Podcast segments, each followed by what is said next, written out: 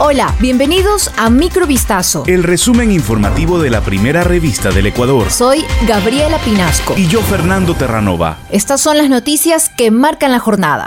En varias fotografías a las que tuvo acceso Revista Vistazo, se puede ver al famoso actor estadounidense Will Smith compartiendo con una comunidad del Yasuní, la selva más biodiversa del Ecuador. El príncipe del rap visitó durante 4 días la comunidad de Bameno, un rincón mágico del Yasuní, para grabar un documental junto a National Geographic.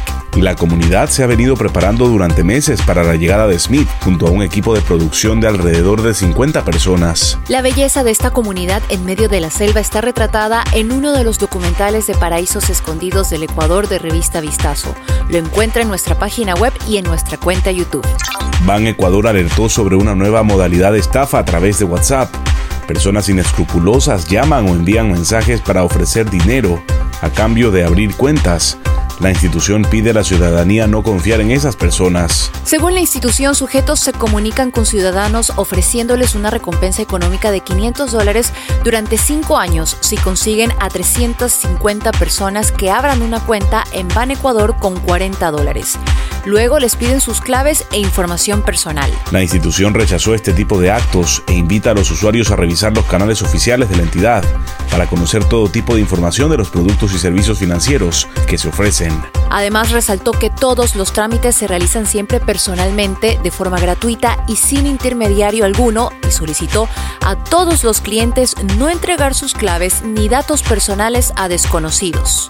2 sujetos que fueron capturados por monjas tras intentar robar en el convento de las Madres Corredentoras en Cuenca fueron sentenciados a 3 años de prisión por el delito de robo. Los sujetos devolvieron lo sustraído y se sometieron a un proceso abreviado.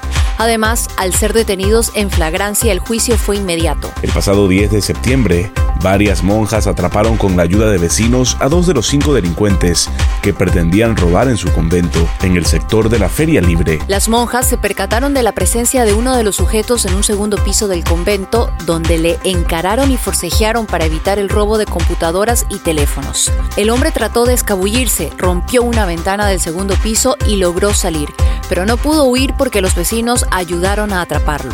Interpol emitió difusión roja para la localización y captura de Jorge Cherres, también conocido como El Mago, por su participación en el desfalco del Instituto de Seguridad Social de la Policía Nacional, ISSPOL.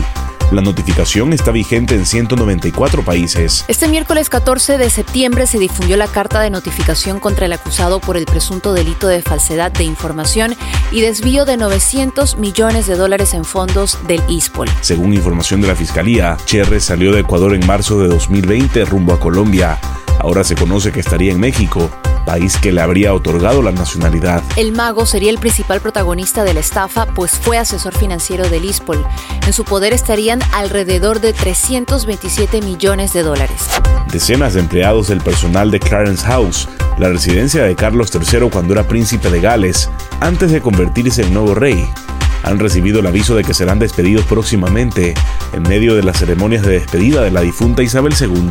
Según reveló este martes el diario The Guardian, hasta un centenar de trabajadores de la antigua residencia oficial del rey han recibido cartas en las que se les informa de que sus servicios ya no son requeridos y de que se les ayudará a buscar nuevos empleos. Entre los afectados figuran secretarios privados, la oficina financiera, el equipo de comunicaciones y personal del hogar, algunos de los cuales tienen décadas de antigüedad trabajando junto a la familia real. En una carta, el principal asesor de Carlos III, Clive Alderton, explicó a los empleados que la cartera de trabajo que anteriormente laboraba en la residencia Clarence House, apoyando los intereses personales del príncipe de Gales, anteriores actividades y operaciones domésticas, ya no continuará y que dicha residencia cerrará.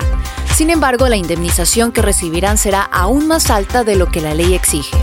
Esto fue Microvistazo, el resumen informativo de la primera revista del Ecuador. Volvemos mañana con más. Sigan pendientes a vistazo.com y a nuestras redes sociales.